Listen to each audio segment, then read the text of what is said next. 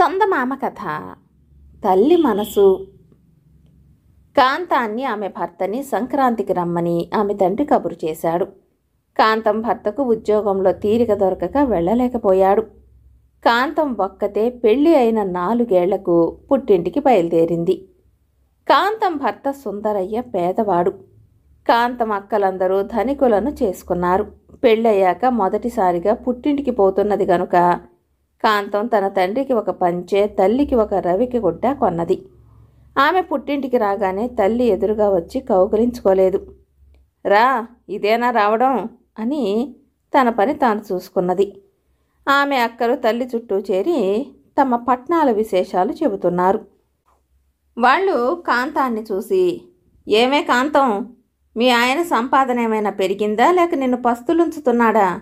అని నవ్వారు. కాంతం మనస్సు చివుక్కుమన్నది. కానీ చిరునవ్వు తెచ్చిపెట్టుకుని వాళ్ళ ప్రశ్నలకు జవాబులు చెప్పి కాళ్ళు కడుక్కుని కూర్చున్నది. ఇది తన పుట్టిల్లు. ఇక్కడ తాను అభిమానం తెచ్చుకోవటంలో అర్థం లేదని కాంతం అనుకున్నది. భోజనాల దగ్గర కాంతం అక్కలు స్వతంత్రంగా లడ్డూల లాంటి పిండి వంటలు అడిగి అదనంగా వేయించుకుని తిన్నారు. కాంతం అంత స్వతంత్రంగా అడగలేకపోయింది. అడగకపోవటమే మేలయ్యింది. ఎందుకంటే ఆమె తల్లి తన పెద్ద కూతుళ్ళకు లడ్డూలు మారు వడ్డించేటప్పుడు నీకు కూడా వడ్డించనా? అని కాంతాన్ని మాట వరుసగా అడగనైనా లేదు. ఆ రాత్రి కాంతం అక్కలందరికీ పడుకునేటందుకు మంచాలు అమరాయి. కానీ కాంతం కొంగుపరుచుకుని నేల మీదనే నిద్రపోయింది. భోగినాడు అందరూ తలంట్లు పోసుకున్నాక కాంతం నురుగు అయిపోయిన కుంకుడుగాయ పులుసుతో తాను కూడా తలంటి పోసుకున్నానని అనిపించుకున్నది. తర్వాత ఆమె తన తండ్రి కోసం తెచ్చిన పంచెను సంచిలో నుంచి పైకి తీసి ఇతరులకు కనపడకుండా తండ్రికి ఇచ్చి నాన్న నీకోసం తెచ్చాను అని ఇచ్చింది. కాంతం తండ్రి మాట పలుకు లేకుండా దాన్ని తీసుకుని దండం మీద విసురుగా వేసి నువ్వింకా భోజనం చేయలేదా? అందరూ భోజనాలు కూర్చున్నట్లున్నారు. నువ్వు కూడా వెళ్ళి భోజనం చెయ్యి అంటూ గబగబా బయటికి వెళ్ళిపోయాడు. కాంతం నిరాశగా దండంకేసి చూస్తూ నిలబడి ఉండగా ఆమె తల్లి అటుగా వచ్చింది. ఆమె కోసం తాను తెచ్చిన రవికను ఆమెకి ఇద్దామనుకుంటూ ఉండగా కాంతానికి తల్లి చేతిలో పట్టు చీర కనపడింది. కాంతం తల్లి తన పెట్టె తెరిచి ఆ పట్టు చీరను అందులో భద్రంగా దాచుకున్నది. అమ్మా నీకోసం తెచ్చాను అంటూ కాంతం ఆమె చేతిలో రవిక గుడ్డ పెట్టింది. తల్లి దాన్ని అందుకుని దానికేసి చూడకుండా దండం మీద పడేటట్టు విసిరింది.